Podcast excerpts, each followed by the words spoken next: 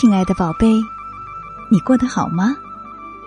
我是 Lisa 妈妈，我又来给你讲故事了。清明是我们中国人祭祖踏青的日子，故事从清明节来临讲起。孩子们和奶奶一起采艾草做青团，现在呀，就让我们一起来尝尝奶奶的青团。春雨过后，江南的早春来了。在遥远的小村庄里，住着相亲相爱的乡亲们。清明节马上就到了，他们要准备些什么呢？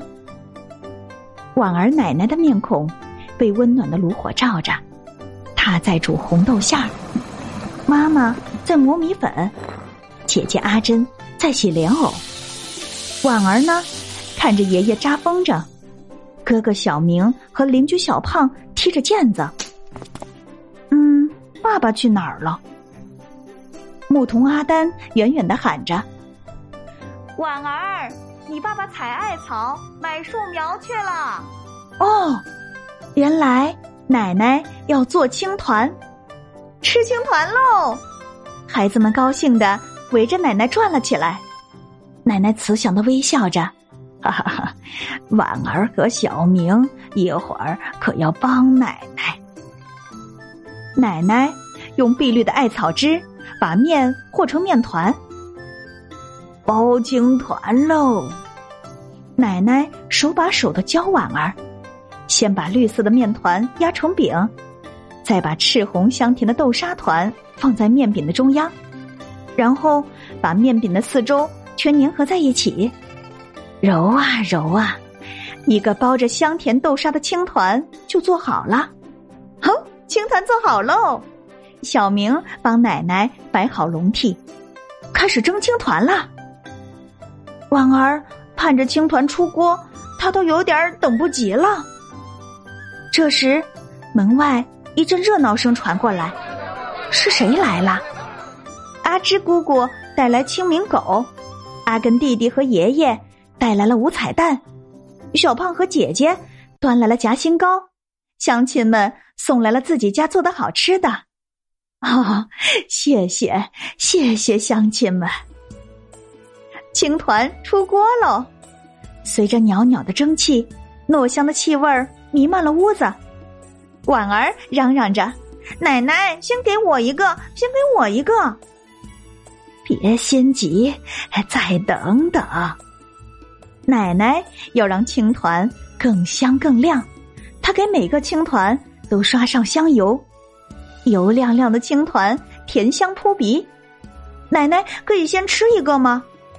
婉儿和小明着急的问奶奶：“别着急，青团要先祭祖宗。”祭祀完，全家才坐在了一起。婉儿接过奶奶递来的青团，咬上一口。甜丝丝、滑溜溜，带着春天的清香，吃进了肚子。青团真好吃。奶奶听了，笑眯了眼。清明这天，婉儿全家一起来到了山上。春风送来远处的歌声：“青团团，团团圆，清明插柳祭祖先。”大家给太爷爷。太奶奶扫墓，奶奶摆上了点心和黄酒，爸爸和姐姐献上了野花。远处不知道是谁吹起了笛子，笛声弥漫在新绿的草地上，引得远处的耕牛在田间哞哞的叫着。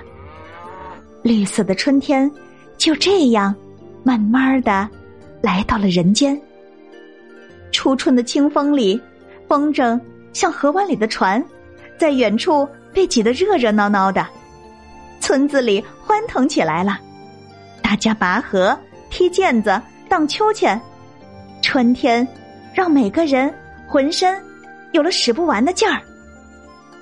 傍晚，下起了绵绵细雨，轻轻柔柔的。远处隐隐约约传来了歌声：“清明清，去踏青。”青团清酒寒食兴，祭祖野餐插新柳，飘落春雨清又清。奶奶悄悄的把食盒放在孙女的手上，婉儿惊喜的看到了青团，她把奶奶搂得更紧了。院子里的桃花绽放了，春天已经来了。